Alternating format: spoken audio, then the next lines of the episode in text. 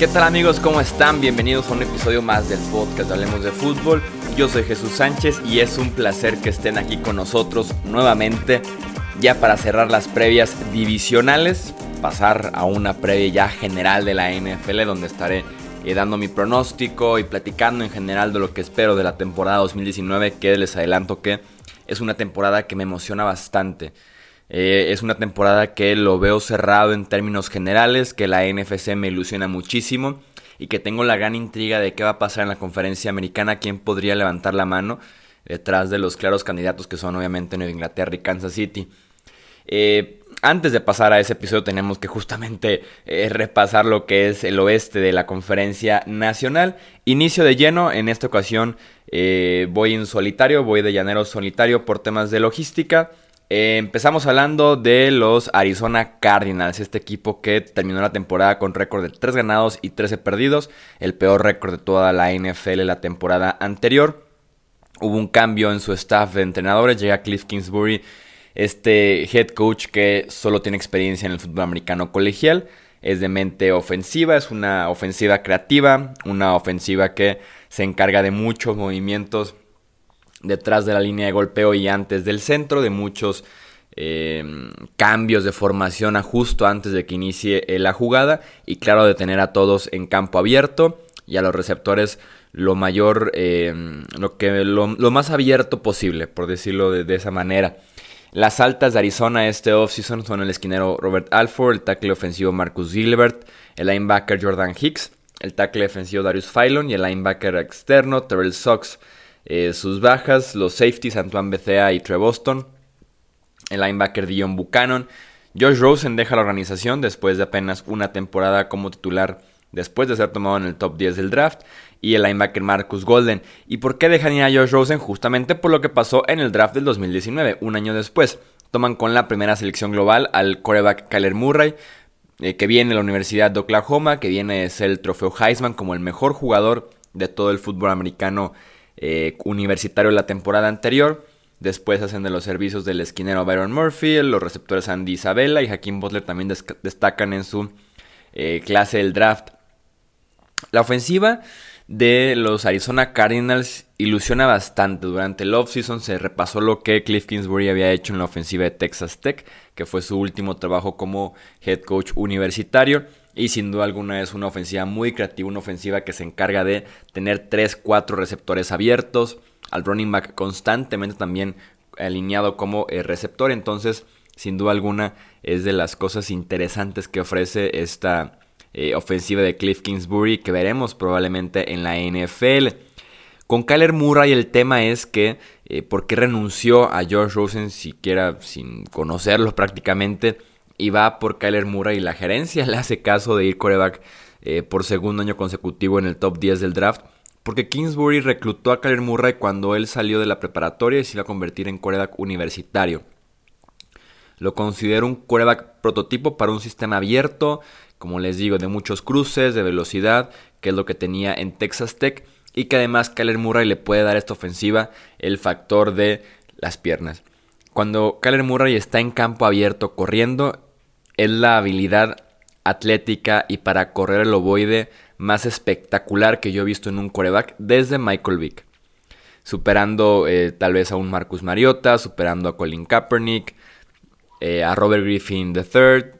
Sin duda alguna creo que Kyler Murray es el coreback más atlético que hemos tenido en la NFL, que es más explosivo con el balón en las manos corriendo, que te consigue eh, yardas de esta manera. Creo que sí es el mejor que hemos visto desde que Michael Vick estuvo en la NFL. En ese sentido es la parte que ilusiona mucho el coreback y lo que podría hacer también con las piernas y cómo puede ganar el sistema de Cliff Kingsbury en la NFL. El problema fue que todo este hype que tuvimos durante la pretemporada, toda esta emoción de ver a la ofensiva de los Cardinals, se cayó cuando inició la pretemporada. Aquí yo lo veo como bueno y malo. Creo que sí tiene dos razones esta caída de Arizona durante la pretemporada. La parte mala es que la línea ofensiva se vio muy mal de, Arizona en pretemporada. El tackle izquierdo es J.J. Humphries, que es un tackle izquierdo que fue tomado en la primera ronda del draft hace cuatro años y que simplemente no ha podido destacar. Eh, Justin Pugh, que no tampoco no la hizo ni como tackle ni como guardia con los gigantes de Nueva York, que es el guardia izquierdo. Eh, tenemos a J.R. Swissie, que también ya lleva muchas temporadas en Seattle y que lo dejaron ir ahora que ya bajó su nivel. Y Marcus Gilbert, que fue tackle derecho de Pittsburgh, que considero que la línea de Pittsburgh es de las tres mejores de la NFL, pero que por algo lo están dejando ir y están manteniendo los otros cuatro titulares de esa línea ofensiva. Es muy mala la línea ofensiva de Arizona. Creo que eso puede, sin duda alguna, comprometer este ataque, este sistema innovador que tiene Cliff Kingsbury eh, para implementar en estos Cardinals. Pero la parte buena, o como yo defendería a Kingsbury de alguna manera en lo que hemos visto en la pretemporada, que realmente fue muy pobre por parte de los Cardinals, es que una de las mayores ventajas que tiene actualmente Arizona es que su head coach no hemos visto nada de él en la NFL. Tenemos casos como por ejemplo el de Matt LaFleur, que es el head coach de Green Bay. Viene de ser coordinador ofensivo en Tennessee y de ocupar otros roles a la ofensiva eh, con Sean McVay, en, eh, en otros equipos, con Washington y demás. Entonces tenemos por ahí la referencia por lo menos de lo que ya ha sido su ofensiva en la NFL. Igual con Sean McVay, por ejemplo, que venía de ser el coordinador de Washington cuando pasó a Los Ángeles por lo menos tenemos una idea de lo que nos podía ofrecer como head coach o como mente ofensiva esos entrenadores. En el caso de Kingsbury, su gran ventaja es que en la NFL no lo conocen más que lo que aplicó en el fútbol americano colegial y sería muy tonto de su parte que en la pretemporada muestre muchos de sus secretos, muestre mucho de lo que están eh, seguramente entrenando cada día, que podría revolucionar la NFL y aprovechar esta ventaja competitiva que es el que no lo conozcan en la NFL. Entonces en ese caso creo que eh, no es momento de entrar en pánico con la ofensiva de Arizona, pero que sin duda alguna eh, brinca, brinca mucho lo que nos ofrece o lo que no nos ofrece esa línea ofensiva. Eh, David Johnson, que es justamente uno de los mejores talentos que tiene este roster, el corredor, que tuvo un excelente 2016, después 2017 juega apenas un partido. 2018 tiene una temporada de altibajos, justamente porque el ataque en general era malísimo en Arizona. Y esperan muchos, yo me considero entre ellos, eh, que reviva un poco la carrera de David Johnson después de dos temporadas a la baja, que retomemos ese David Johnson que te podía ofrecer mucho por tierra y por aire y superar por lo menos las 1300, 1400 yardas totales. Y yo insisto, lo veremos mucho alineado como receptor abierto. En el costado defensivo, Arizona trató de renovarse por medio de la agencia libre, eh, trayendo titulares como Terrell Sox, como Jordan Hicks. Eh, llegó también eh, Brock, Byron Murphy, que es el esquinero que tomaron en la parte alta de la segunda ronda del draft, que está llamado a ser titular porque esa defensiva secundaria de Arizona ha tenido bastantes problemas recientemente. Tenemos a Patrick Pearson que está suspendido por los primeros seis partidos de la temporada por uso de sustancias ilegales para mejorar el rendimiento. Tenemos el caso de Robert Alford, que llegó en la agencia libre para ser el suplente o el número dos en esa defensiva.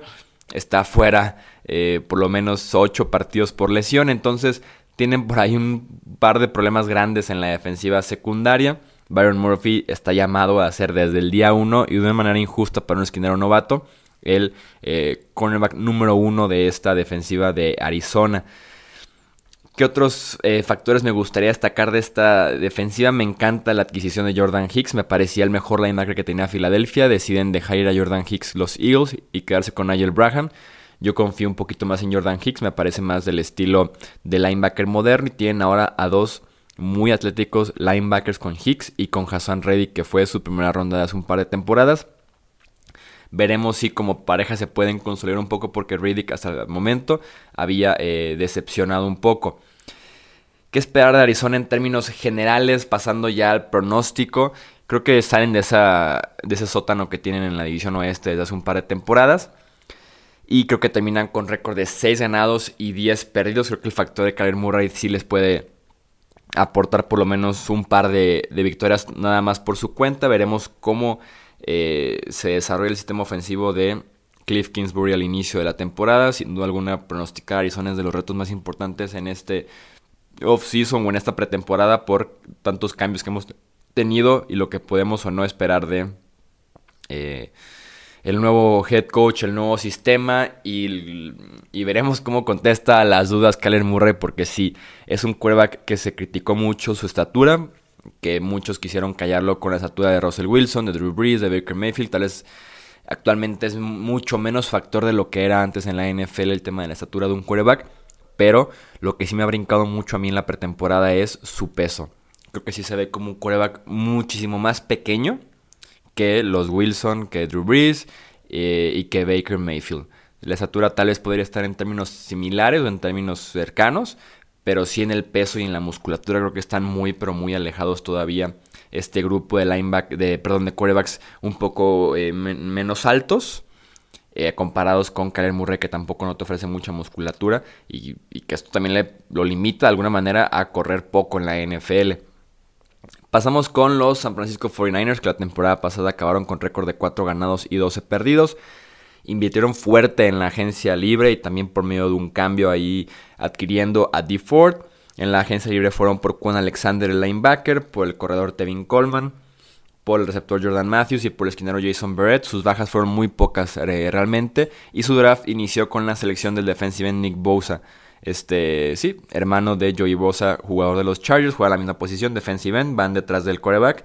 Y para algunos, Nick Bosa incluso es mejor prospecto que Joey Bosa saliendo de Ohio State. Eh, Después de un año de apenas cuatro victorias, los 49ers entran a 2019 con su quarterback franquicia de regreso y con un sólido pass rush de una vez por todas porque realmente San Francisco lleva años buscando pass rushers externos, tenían ya un buen interior de la línea defensiva, solo Montomas no había cumplido como pass rusher externo, así que van por Nick Bosa en el draft, llega, Dick, llega. Ford por medio de un cambio con Kansas City y ya parece que tienen ahí la eh, fórmula ganadora del de quarterback franquicia con el buen pass rush en la defensiva.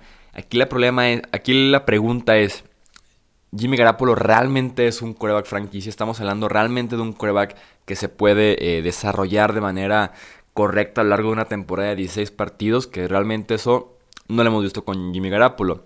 Lo vimos iniciar un par de partidos eh, con Nueva Inglaterra en su última temporada con el equipo, después vino a cerrar cuatro partidos con San Francisco apenas jugó un par la temporada anterior antes de lesionarse de la rodilla y lo que hemos visto en training camp y en pretemporada, sobre todo en esa primera actuación que tuvo contra los Denver Broncos, eh, no ha sido de mucha ilusión en el tema de Jimmy G.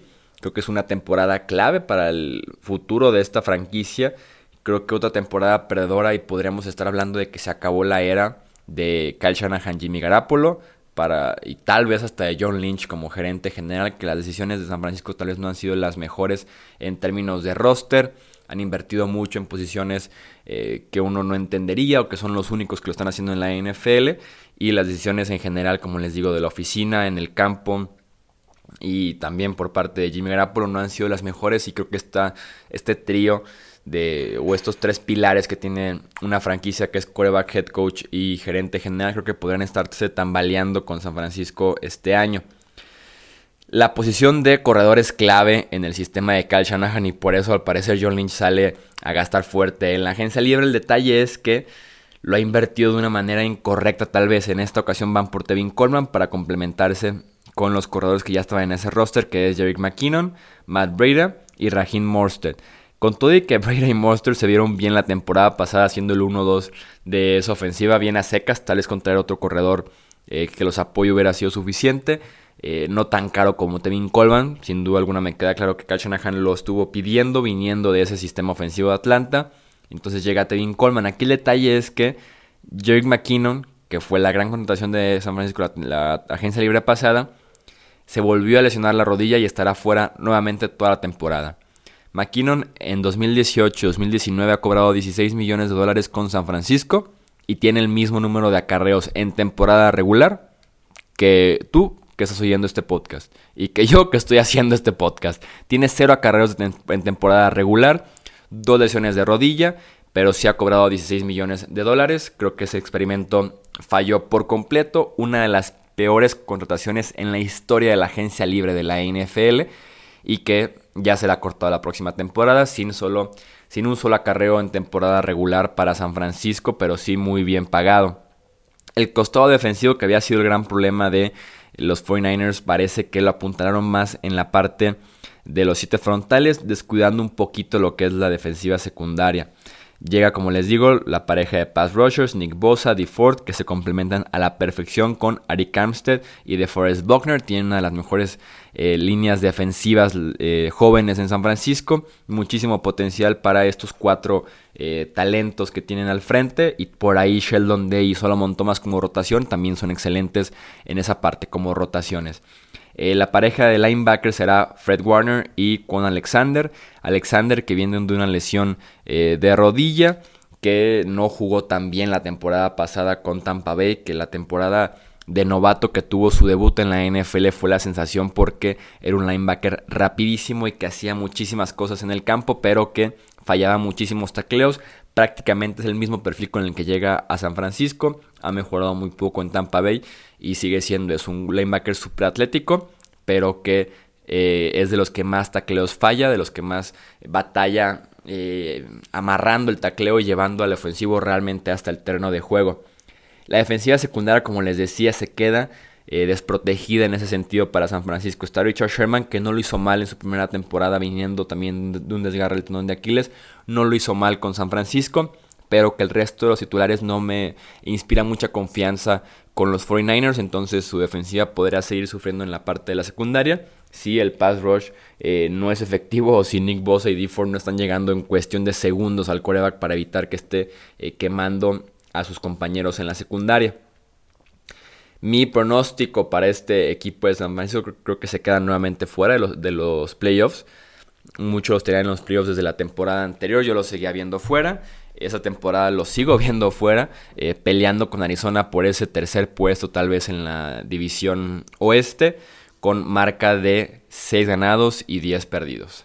Seguimos con el resto de la división. Los Seattle Seahawks son el siguiente equipo que estaremos analizando. Los Seahawks que han sido noticia recientemente con esa adquisición de Yadevon Clowney que le salió barato el cambio y además le salió muy bien ese cambio porque los 16 millones que cobra eh, Yadevon Clowney este año, no sé cómo y todavía no me explico por qué. Hicieron que Houston pagara 7 de esos 16 millones, lo cual es una ridiculez para Houston. Y Seattle nada más estará pagando 9 millones por un jugador bastante bueno, sobre todo a ese precio. El récord de la temporada pasada de Seattle fue de 16, eh, sorprendiendo de alguna manera porque se esperaba que fuera como el año de reconstrucción para los Seahawks, que se quedaran fuera de playoffs ahora sí, que ya se acabara esta eh, gran era de Seattle, pero lograron llegar a postemporada y casi van a Dallas a ganarle a los Cowboys eh, un partido de postemporada. Adquisiciones, la más importante obviamente la idea de un County en recientes días sus bajas tenemos nombres muy importantes, el safety libre Earl Thomas, que oficialmente se acaba con esto la era de la Legión del Boom, el último eh, sobreviviente que tenía esta excelente secundaria, tal vez una de las mejores de la NFL, si no es que la mejor, que se mantuvieron unidos Cam Chancellor, Earl Thomas, Richard Sherman, por ahí Brandon Browner, que era como el segundo esquinero que luego ya cambió eh, de jugador pero que Earl Thomas oficialmente deja a los Seattle Seahawks, los deja con muchísimos problemas personales entre el jugador y la directiva y llega ya el, a Baltimore. Entre sus bajas también tenemos la defensive end Frank Clark, su mejor pass rusher, el esquinero Justin Coleman, que era titular en la posición de slot cornerback, Mike Davis el corredor, que ese sí era un running back suplente, sino es que era el tercer corredor, y J.R. Sweezy, que era el guardia titular también de esa línea defensiva. En el draft fueron por LJ Collier, este defensive end de TCU, con su primera selección. Eh, creo que ahora sí ya viene la, reconstrucción oficial en Seattle. Si la temporada pasada nos sorprendieron siendo este equipo que esperábamos poco de ellos y que sí nos callaron a muchísimo siendo un equipo bastante competitivo con un Russell Wilson jugando muy bien, con una línea ofensiva que mejoró bastante y un juego por tierra que dominó durante muchas semanas esta misma fórmula van a tratar de seguirla, pero creo que la baja de talento ahora sí es muy importante, ahora sí eh, es la suficiente pérdida de talento como para creer que eh, se acabó esta gran era de ver a los Seahawks constantemente en la postemporada. Entre sus bajas también se me pasó comentar la de Doc Baldwin, el receptor abierto, que había sido el número uno desde que llegó Russell Wilson a la NFL prácticamente, que había sido uno de los receptores titulares más infravalorados de la NFL, que constantemente estaba haciendo jugadas importantes, respondía en el cuarto cuarto, respondía en postemporada, en Super Bowls, y que lo pierden por eh, retiro. Simplemente las lesiones se le acumularon y decidió ya no seguir con su carrera en la NFL. Esto deja a Tyler Lockett como receptor número uno, a Malik Turner como el número dos. Eh, en la tercera posición tenemos a John Ursua, que es un novato de séptima ronda. Gary Jennings, que es un novato de cuarta ronda. DK Metcalf, que es un novato de segunda ronda, pero que viene de lesión de rodilla.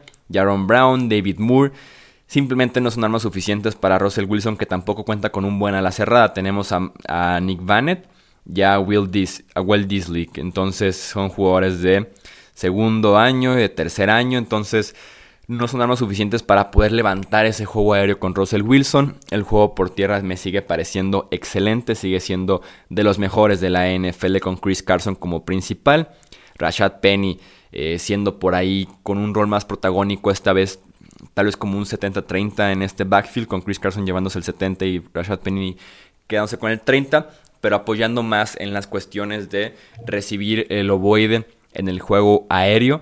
Creo que se pueden combinar muy bien para hacer nuevamente las mejores parejas de la, de la NFL en el juego terrestre y que debe de ser sí o sí la manera en la que los Seahawks escondan un poco la defensiva que me parece que este año eh, viene a la baja después de muchas temporadas muy buenas de las defensivas de los Seahawks. Eh, mencionábamos como defensiva en titular a Jadevon Clowney, recién adquirido de, en un cambio con los Houston Texans. No podrán extender su contrato porque Jadevon Clowney es un jugador que fue etiquetado como jugador franquicia. Ya pasó la época en la que pueden eh, extender los acuerdos con estos jugadores, así que se limitará a solamente un año con los Seahawks y ya después evaluarán si lo retienen ya sea por medio de otra etiqueta de jugador franquicia, en la agencia libre eh, como un jugador que adquieren eh, nuevamente. Entonces veremos qué pasa, pero de momento se adquiere al mejor pass rusher que tienen los Seattle Seahawks, hablando de la parte externa de la línea. Del otro lado tiene a Guianza, que mostró realmente ya muy poco cuando estaba en sus últimas épocas con los Leones de Detroit, y a LJ Collier, que saliendo de TCU fue muy criticado porque era un especialista más en el juego por tierra que llegándole al coreback. Muchos hablaban de él como un pick de segundo o de tercera ronda. Se termina yendo al final de la primera y que los reportes en Training Camp es que no ha podido destacar y que ha estado incluso entrenando con el tercer equipo durante la pretemporada. Así que eh, podemos mencionar más bien a Siguianza y a Clowney como los principales pass rushers. En el centro de la línea defensiva tiene un excelente jugador, Jaran Reed que eh, la temporada pasada explotó por completo. Fue de las grandes sorpresas que tuvimos eh, la temporada pasada, pero que está suspendido eh, también seis partidos.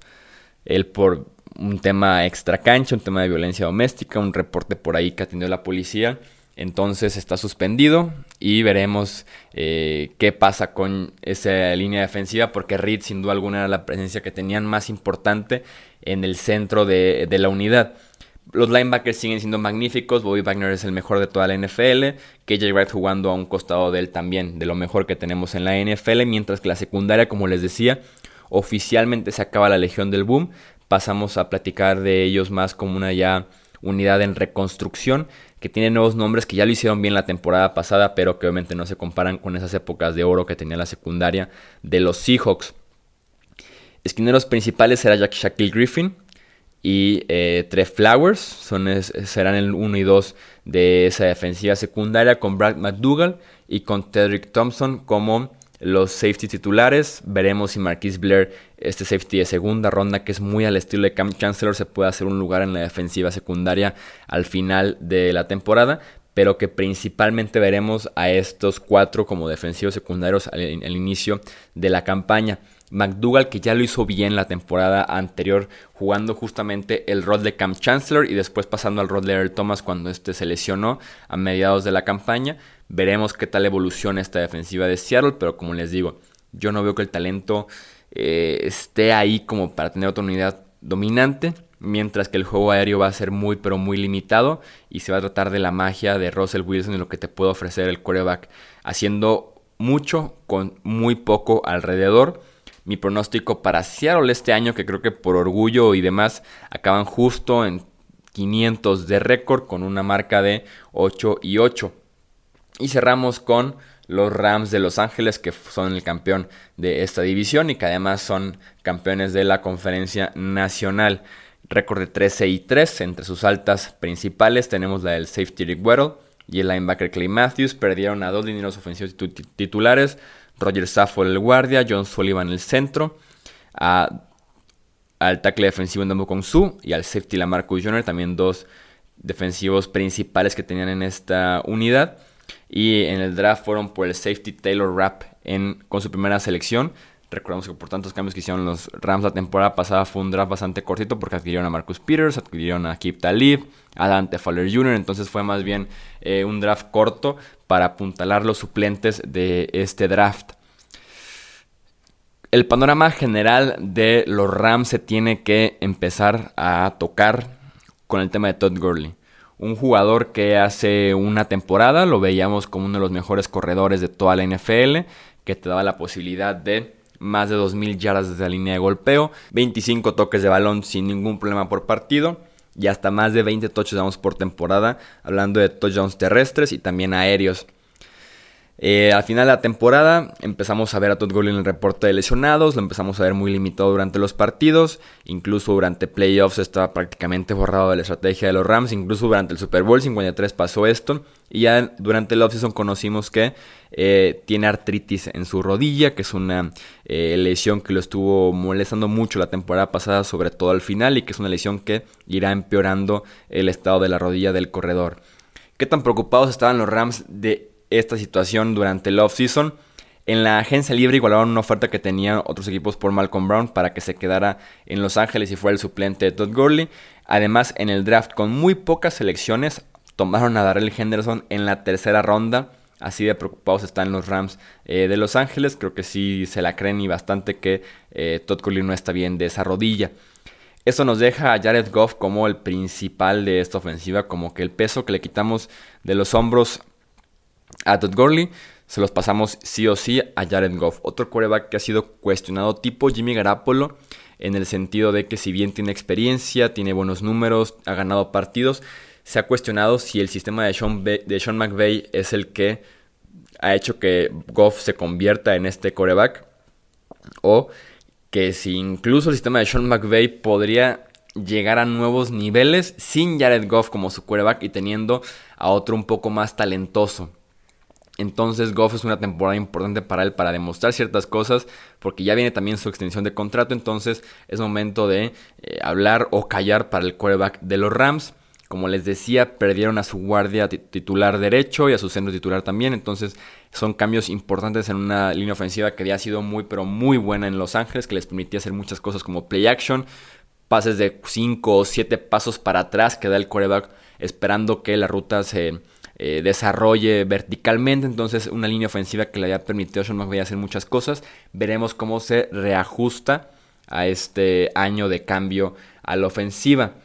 Regresa Cooper Cup, que eso es muy bueno para los Rams. Se había consolidado como uno de los mejores slot wide receivers en toda la NFL antes de que se lesionara la rodilla a mediados de la temporada pasada, aunque se habla de que regresa incluso en mejor estado físico y que se ha visto mejor que lo que se había visto en entrenamientos antes de, la antes de su lesión de rodilla.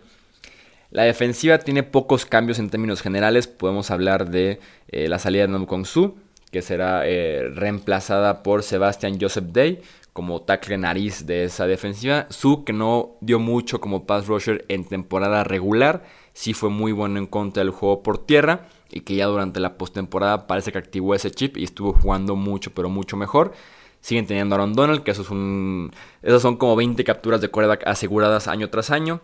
Y ojo con Dante Fowler Jr. que regresa a Los Ángeles, firmó con ellos justo antes de la agencia libre para volver un año más con los Rams. La temporada pasada fue muy criticado este cambio porque Fowler había mostrado realmente muy poco con Jacksonville. Tenía el pedigrí y el talento de primera ronda, pero que no lo había hecho bien durante su estancia con los Jaguars. Y nada más llegó a los Rams y empezó a lucirse a la defensiva. Entonces, ojo con Fowler una temporada completa jugando al lado de Aaron Donald y jugando en ese esquema defensivo de los Rams. Clay Matthews, que llega como linebacker, creo que va a estar jugando más como eh, linebacker central, como un linebacker tradicional, en lugar de estar jugando cerca de la línea de golpeo. Es una percepción que yo tengo de Clay Matthews porque realmente no lo había hecho ya bien eh, como pass rusher en el último año en Green Bay. Se mantiene el grupo de linebackers de Corey Littleton como el principal, como linebacker central. Y la secundaria que tiene ahora a Eric Weddle como su safety libre. Dejan ya a Marcus Joyner, que fue una decisión correcta. La temporada pasada fue una de las debilidades de esa secundaria. Y llega Weddle a jugar esta posición de safety libre. Veremos qué pasa con los esquineros Marcus Peters y Akib Talib. Ambos lesionados la temporada pasada. Marcus Peters regresa de lesión un poco antes que Akib Talib, jugando muy pero muy mal. Y Talib regresa ya para diciembre jugando un poco mejor que Marcus Peters, siendo un esquinero confiable, pero no la Kip Talib que hemos conocido en otras ocasiones en Nueva Inglaterra, en Denver recientemente. Entonces, ojo con lo que pueda pasar con Peters y Akip Talib. Si regresan al mismo nivel que estaban jugando la temporada pasada, veremos a los Rams con problemas nuevamente en la secundaria. Si se acuerdan de cómo jugar la posición de esquinero como lo hacían en equipos anteriores, los Rams pueden tener ahora sí una pareja muy buena de eh, esquineros en su eh, defensiva. Los Rams que tienen la ventaja de enfrentarse a esta división oeste de la NFC, a veces les sacan uno que otro susto, pero eh, casi siempre ganan todos sus partidos, por ahí dividen tal vez con Seattle. Yo los tengo con récord de 12 ganados y 4 perdidos ganando nuevamente esta división. Será un año diferente para los Rams de reconstrucción de alguna manera de sus planteamientos ofensivos, alejándose tal vez un poco el juego por tierra o variando un poco más con Malcolm Brown y con Darrell Henderson y dejándole más protagonismo y más peso de la ofensiva a su quarterback Jared Goff. Ese es mi análisis entonces de la división oeste de la conferencia nacional. Ya saben que ahora los leo a ustedes ya sea en Twitter, Facebook o Instagram como Hablemos de Fútbol. También tenemos nuestra página de internet hablemosdefutbol.com, nuestro Patreon, que es patreon.com, diagonal Hablemos de Fútbol, y claro, nuestro canal de YouTube, donde publicamos este mismo estilo de previas en un formato un poco más corto, obviamente formato de video, y que lo hacemos equipo por equipo, lo hemos estado haciendo durante todo el mes de agosto y ya estamos por terminar porque también ya está por iniciar la temporada 2019 de la NFL. Yo soy Jesús Sánchez, esto Hablemos de Fútbol y nos vemos en el próximo episodio. Hasta luego.